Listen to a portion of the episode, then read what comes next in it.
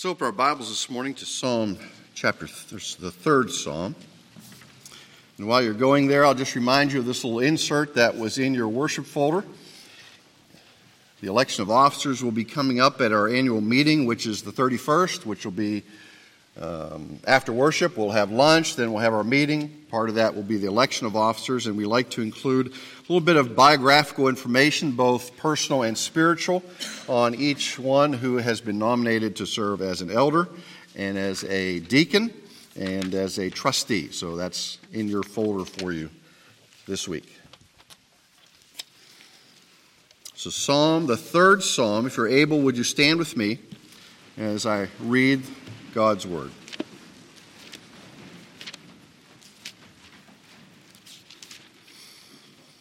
Heavenly Father, we pray that you would come upon us with your Holy Spirit, that our eyes would be open, our hearts calmed and enlightened, and our minds given understanding of what your Word says and how we should live it out. We ask this in Christ's name. Amen the third psalm. It is a psalm of David when he fled from Absalom. This is very important. The setting and the context is very important for this psalm. O Lord, how my adversaries have increased. Many are rising up against me. Many are saying of my soul, There is no deliverance for him in God. And then you'll see in the margin that word Selah, which means to stop and to pause and to think about what has just gone on. But thou, O Lord, art a shield about me, my glory and the one who lifts my head. I was crying to the Lord with my voice, and he answered me from his holy mountain, Selah. I lay down and slept. I awoke, for the Lord sustains me. I will not be afraid of ten thousand of people who have set themselves against me round about. Rise, O Lord, save me, O my God, for thou hast smitten all my enemies on the cheek. Thou hast shattered the teeth of the wicked. Salvation belongs to the Lord. Thy blessing be upon the people. This is God's inspired word for us today. So please be seated.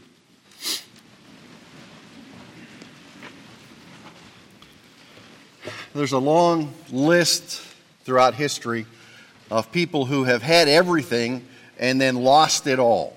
And it probably doesn't take us long to, to think of some famous people who, in a blink of an eye, seem to be at the top of the world and then they're at the bottom. In our lifetime, we have seen this in uh, president. One day he's a president and then he resigns.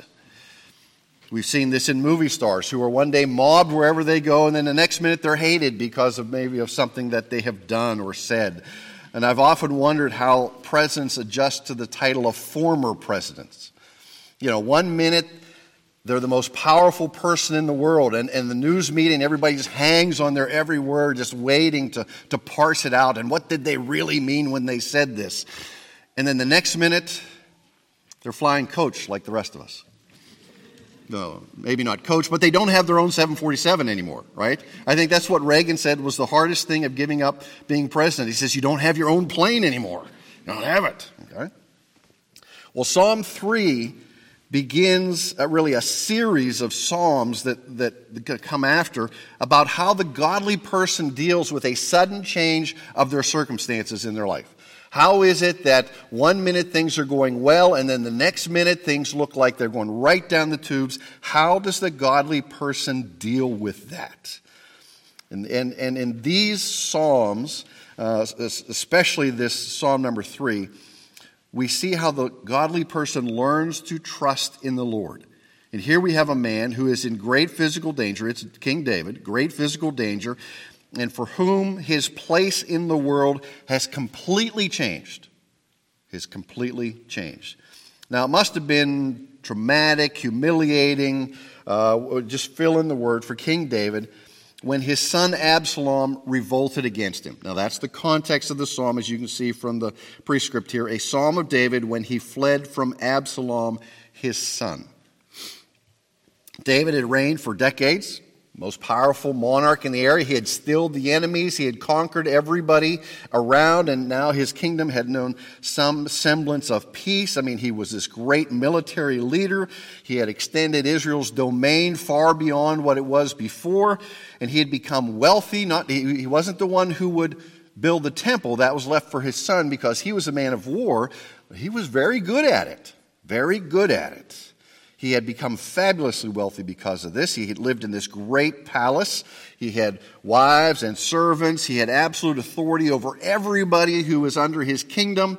Life or death, he could speak that to them in the heartbeat. Nobody dared get on David's bad side. But then we see, if we go back, we, we see the root cause of this particular problem that David is having with his son, and that goes back to his sin with Bathsheba. Now, now, we know what happened. It was the time when kings go out to war, and David was still at the palace hanging out. He wasn't out with his troops. He was there. He was bored. He looks over his uh, looks over Jerusalem, sees Bathsheba, uh, and his heart lusts after her. He gets her up to the palace, and we know what happens after that. And then he's got to cover up his sin. So to cover up his sin, he gets Uriah up there to try to make him complicit with him. And Uriah doesn't participate in the sin. He says, "No, no, I can't go back to see my wife when all my friends are out there in the battlefield. I have to go out and be with them." And so David sends a note that says, Send Uriah up to the fiercest battle and then withdraw that he might be killed. And that's what happens to Uriah. And David thinks he's off scot free. Nobody knows, okay? See, that's the problem with our sin. We think nobody knows. And sure enough, somebody knew because Nathan comes along. Nathan the prophet comes along and he gives David this great scenario about a guy with one lamb, and he lives next to a guy with a bunch of lambs, and the guy with a bunch of lambs says, Well, I've got somebody special coming over. I think we'll have a feast, and I'm going to take this lamb from this guy. And, and Nathan says, What should happen to that guy, David? And he says, That guy's got to die. And Nathan says, You're that man. And David knew immediately what he was talking about. Nathan didn't say it yet, but David knew. And he says, I've sinned where? Before God. Before God. So the punishment for David's sin was not death, but it was this struggle that would come later in his life and in the kingdom as a whole. So here are some of the problems that David has faced because of his sin with Bathsheba. David's oldest son, Amnon, lusted after his half sister Tamar raped her, and then Tamar's brother Absalom took revenge by killing Amnon. And then Absalom fled the kingdom and he kind of ran away and he was in exile for several years. But David's heart softens towards Absalom. I, am not sure I understand completely the, the special place that Absalom had in David's heart, even, even though he, he did so many bad things to David, and we'll see it here as, as we get on in this psalm. But he returns, but David doesn't talk to him. And so for two years, Absalom lives in the palace area, but he never sees David. David never talks to him, never sends for him, has nothing to do with him. So during this time, Absalom gets this idea in his, in his head that, that, you know what? If I go out and kind of work the crowd of the kingdom and tell everybody what a good guy I am and what a bad guy David is, and tell them that if you support me, there'll be favors and there'll be, you know, these special things I'll do for you, then I can get enough people within the kingdom on my side that I can get David out. So this is what Absalom begins to do. He begins to court and, and find all the disgruntled people in the kingdom, and he says, I'm a more sympathetic guy. I feel your pain. That's what Absalom was kind of saying. Finally, Absalom gets together enough people, enough, a strong enough conspiracy that he can revolt against David. And so the revolt, David doesn't see this coming. Okay, David is doing whatever David was doing, and he didn't understand what was brewing underneath. And the revolt is so sudden and so unexpected that David understands that in order to survive, he has to flee. He has to leave the palace, he has to leave Jerusalem, and he has to get out of town before all the people that Absalom has garnered and gathered together come and take him. So he flees the capital with all his family, all his supporters. Uh, scripture says they went weeping and barefoot, heads covered in sorrows.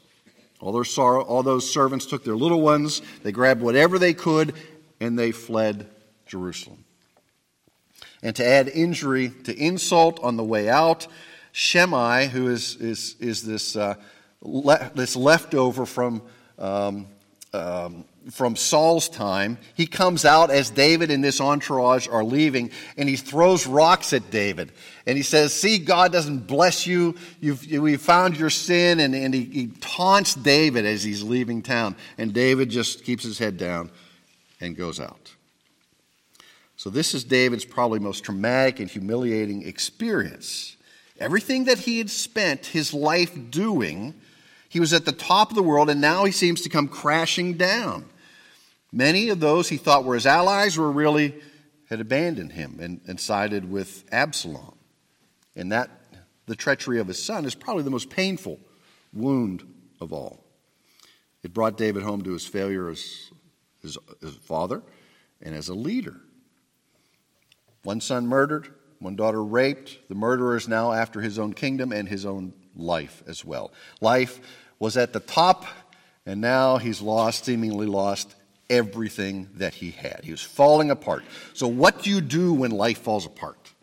Now, probably we, we've not experienced this same trauma of, of having so much and then suddenly having nothing, fleeing with only the, the things on our backs. But in lesser ways, we probably had times where we could identify with what David was going through.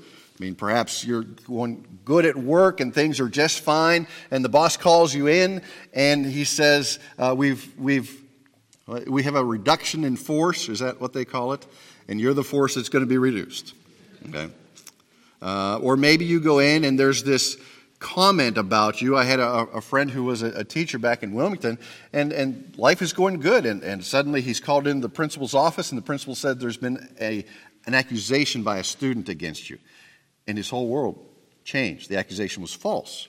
The student later said, I made it up. But reputations are made over time, they are lost in an instant. In an instant. So maybe you've faced false accusations. Maybe you've had a child who suddenly turned against you. You, you took up a lifestyle that was completely uh, antithetical to everything that you stood for. And every time you tried to intervene in their lives, every time you attempted to provide some wisdom or counseling, they just closed their ears to you because you really didn't understand, you didn't know, they wanted to do their own thing their own way. Or perhaps you had a, a spouse that suddenly said, You know what, I just don't want to be mar- married anymore. You think everything is good, and then suddenly your life comes crashing down. What do you do when life falls apart? Psalm 3 is what David did. He wrote a psalm. Now, it's not the first thing that comes across my mind is to write a psalm when, when life is, is, is making it difficult on me. Maybe that's why David is a man after God's own heart. Because we see in this psalm the changes that take place in David's life as he understands more of what the Lord is doing. So it's divided up into three sections 1 and 2, 3 and 4, 5 and 6, and 7 and 8. So let's look at verses 1 and 2. O Lord, how my adversaries have increased.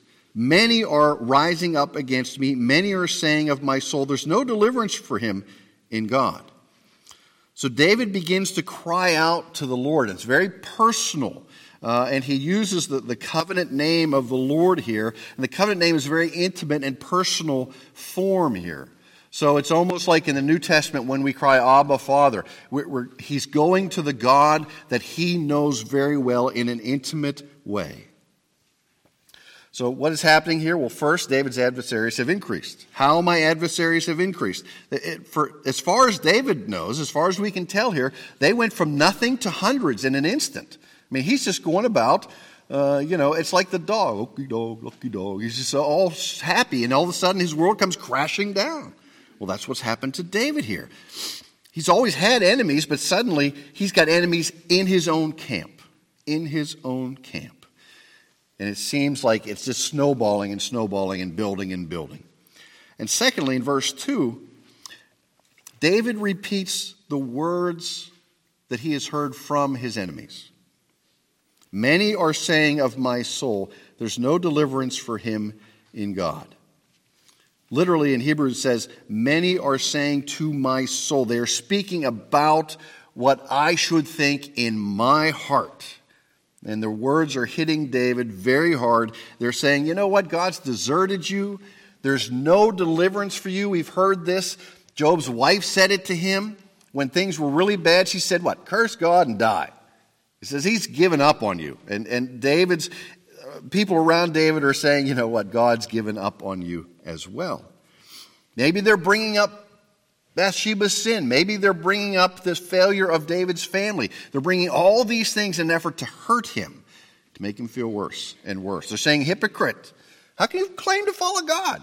Look what you've done. How can you claim that God blesses you? Look what you've done in your life. You're a murderer and a liar and an adulterer. That's what David was. Spurgeon says, Doubtless, David felt this infernal suggestion to be staggering to his faith. If all the trials which come from heaven, all the temptations which ascend from hell, and all the crosses which arise from earth could be mixed and pressed together, they would not make a trial so terrible as that which is contained in this verse. It is the most bitter of all afflictions to be led to fear that there is no help for us in God. Okay. Now, that's a false accusation. But some people can be led to fear that God has deserted them. Oh, man. I mean, real Christians don't behave that way. Real Christians don't do that. I'm sure that God has just pitched you out and moved on to somebody else. That is a terrible thought to have in our minds because it runs contrary to Scripture. It says what? Once you're here, nothing can take you from his hand. But along comes those who don't understand that. Along comes Satan and goes, Really? Did God really say that? He didn't mean that. He didn't mean that you can't be taken from his hand. In fact, he meant to say that those who are faithful can't be taken from his hand. Those who follow his ways will never do. No, no. He said, if, if you're mine, you're mine. Will you be perfect? No, you won't be perfect. Was David perfect? Certainly not but he was a man after God's own heart. Now, as I said, we have the word Selah there. I want you to look at that space between verses 2 and 3. Now, the writing is really small there in my Bible because a lot happens between 2 and 3. Okay, can you read that between 2 and 3? Well, let me fill it in for you. Okay, I, will fill in what is in there between 2 and 3. David turns his attention away from his enemies and to the Lord. This is what happens here. He says, Look, they're, they're, they're saying of my, to my soul, there is no deliverance for him in God. And then what happens in the next verse? But thou, O Lord. So something happens in David's heart and in David's life that creates this very big transition from I'm just being bombarded by all this uh, negative thought and that, that this thought that God has abandoned me, but he says, ah, but you are my shield. So David understands that God has not abandoned him. See, when the believer focuses on their enemies, the enemies seem to grow in size disproportionately. Eventually, the enemies can become overwhelming if all we do is focus. If David simply stopped and simply repeated these lies in his mind that he had heard from his enemies, David would become disheartened and he would become depressed and he would forget the promises of our Heavenly Father. How about an illustration of this? People of God show up at the border of the promised land. I mean, this is the promised land promised by God for his people. And here they are at the border. He says, We're going to send out 12 spies, go in, check out the land, come back and give us a report. They all go out, they come back. We know the story. Jacob and Caleb say, Promised land. God's promised it to us. Let's go get it. And the other 10 go, Do you see how big those people were? Did you see how thick their walls were? We, we can never take that land. And they began to talk and talk and more and more. And the people began to listen to those 10. And what did Jacob and Caleb see when they were in the promised land? They saw the giants. They saw the big, thick walls, but they kept their eyes on the promises of the Lord. This is what I have for you, because you're my people. This belongs to you. Go and take it. And Jacob and Caleb came back and said, Come on, let's go get it. And the people listened only to the other 10. They did not listen to the promises of the Lord. It's not that the two didn't see the dangers, they saw the promises. What's greater, the dangers or the promises? The promises of the Lord. Same thing happens here between verses 2 and 3. We see David taking his eyes off of the words that his enemies are saying, and he meditates upon the things of the Lord. And this is his response. Let's go to 4, 4 and 5. David says four things about God here that he begins to understand in the midst of this. But thou, O Lord, art a shield about me. Number one, you are my shield. And we go to the New Testament. We have a shield, part of the spiritual armor of the believer. Okay? Now, the shield first occurs back in the life of Abram, that God, Genesis 15, God is a shield to him. It occurs frequently throughout the psalm. God is my shield. He is a shield. He protects his people. God is a protector and a defender. He shields us from the enemy's arrows and attacks. And David personalizes it. He says, It's a shield about me. And it's not just a shield in the front, we get this in. It's about me. It's, it's the shield of protection that goes around David. Secondly, he says, The Lord is my glory. He, so the Lord is my glory. Although David, you know, he was about as powerful and as important as it gets in this world. He was the king of God's covenant people. Power, popularity. He had it all. Now he has nothing. And he doesn't say, Lord, you know, return me to my former glory on the throne. He says, No, no, the Lord is my glory. He's not looking back and saying what he had, had. He's looking at what the Lord is in his life in reality.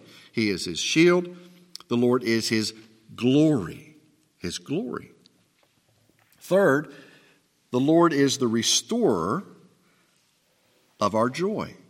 He says to lift up, so the, the one verse, the, the end of verse 3, the one who lifts up my head.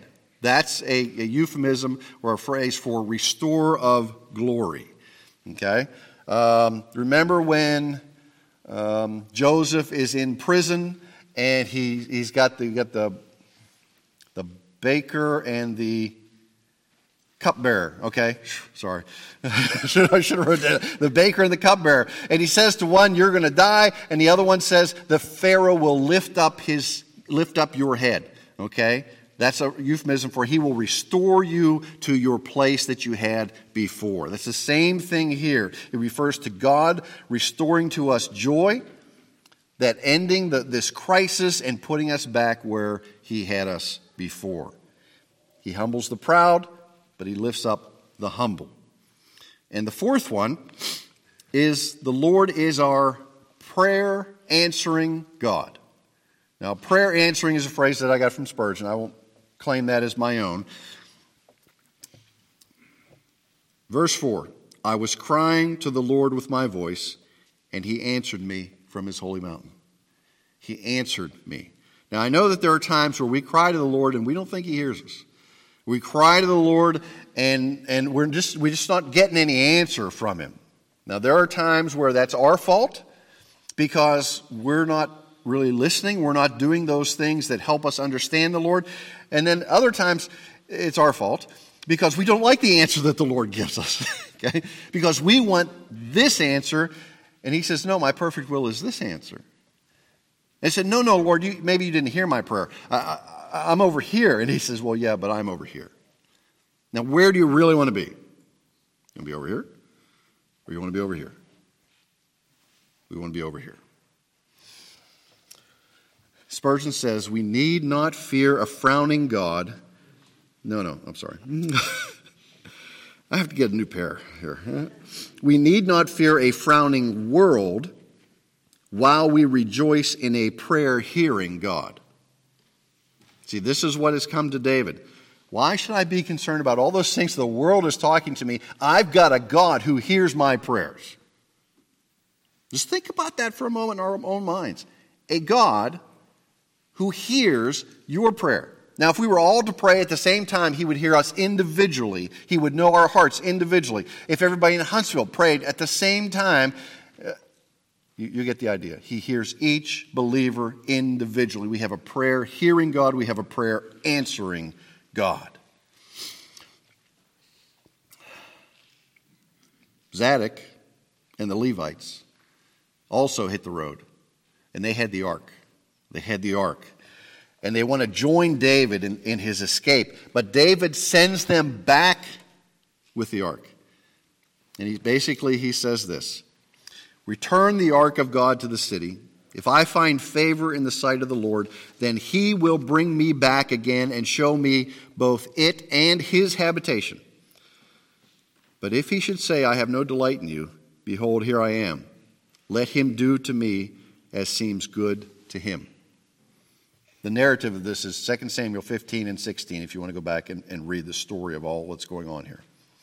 So David's heart was humble before the Lord. If the Lord restored him, he would worship him. If the Lord did not, the Lord would still be his glory and still be his shield. Now there's another Selah after verse 4.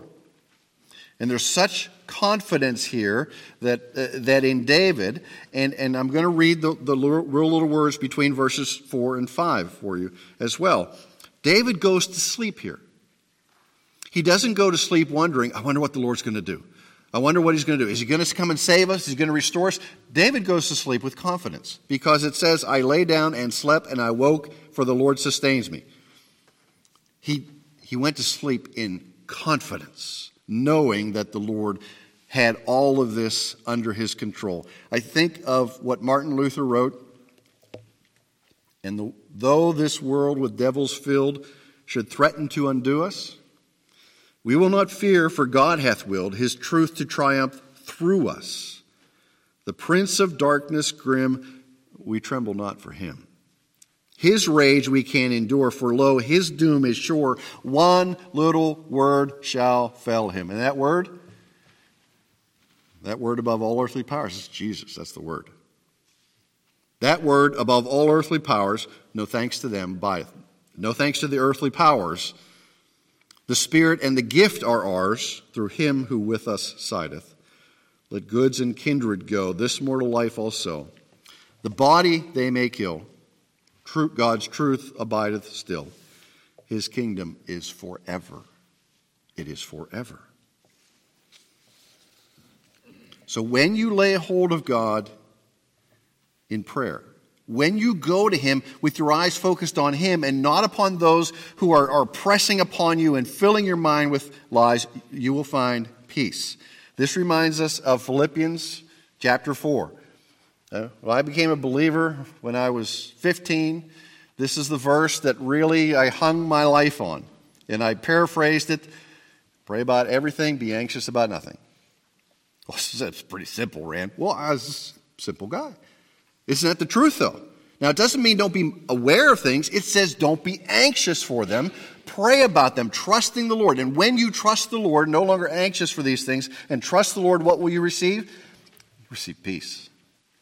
You receive confidence and rest in the things that the Lord is doing. David cried out to God in prayer, and then he went to bed. Not in the palace where he was safe and warm. He is camped out in the wilderness. This is no strange place for David. He spent a lot of time in the wilderness. But he was used to that bed, that nice soft bed in the palace. But now he's out running for his life, but he is at peace and at rest because the Lord is in charge. Let's go over, we're going to go one place and, and read something along these lines. Acts chapter 12. Acts chapter 12.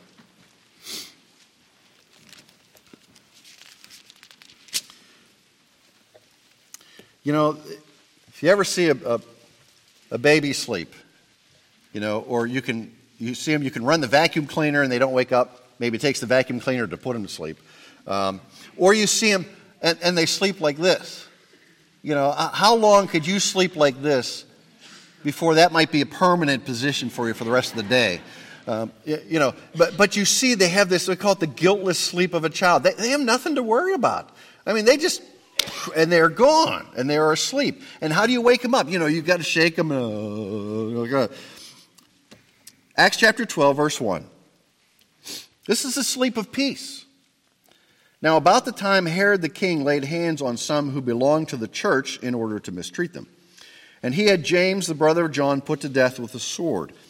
And when he saw that it pleased the Jews, he proceeded to arrest Peter also. Now it was during the days of unleavened bread. And when he had seized him, he put him in prison, delivering him to four squads of soldiers to guard him, intending after the Passover to bring him out before the people. So Peter was kept in the prison, but prayer for him was being made fervently by the church to God. And you know the end of this um, when Peter shows up at the house of those who are praying, and the servant girl looks and she closes the door and runs back and says, It's Peter at the door. And they went, No, forget it. He's in prison. Let's go back to praying for his release. Right?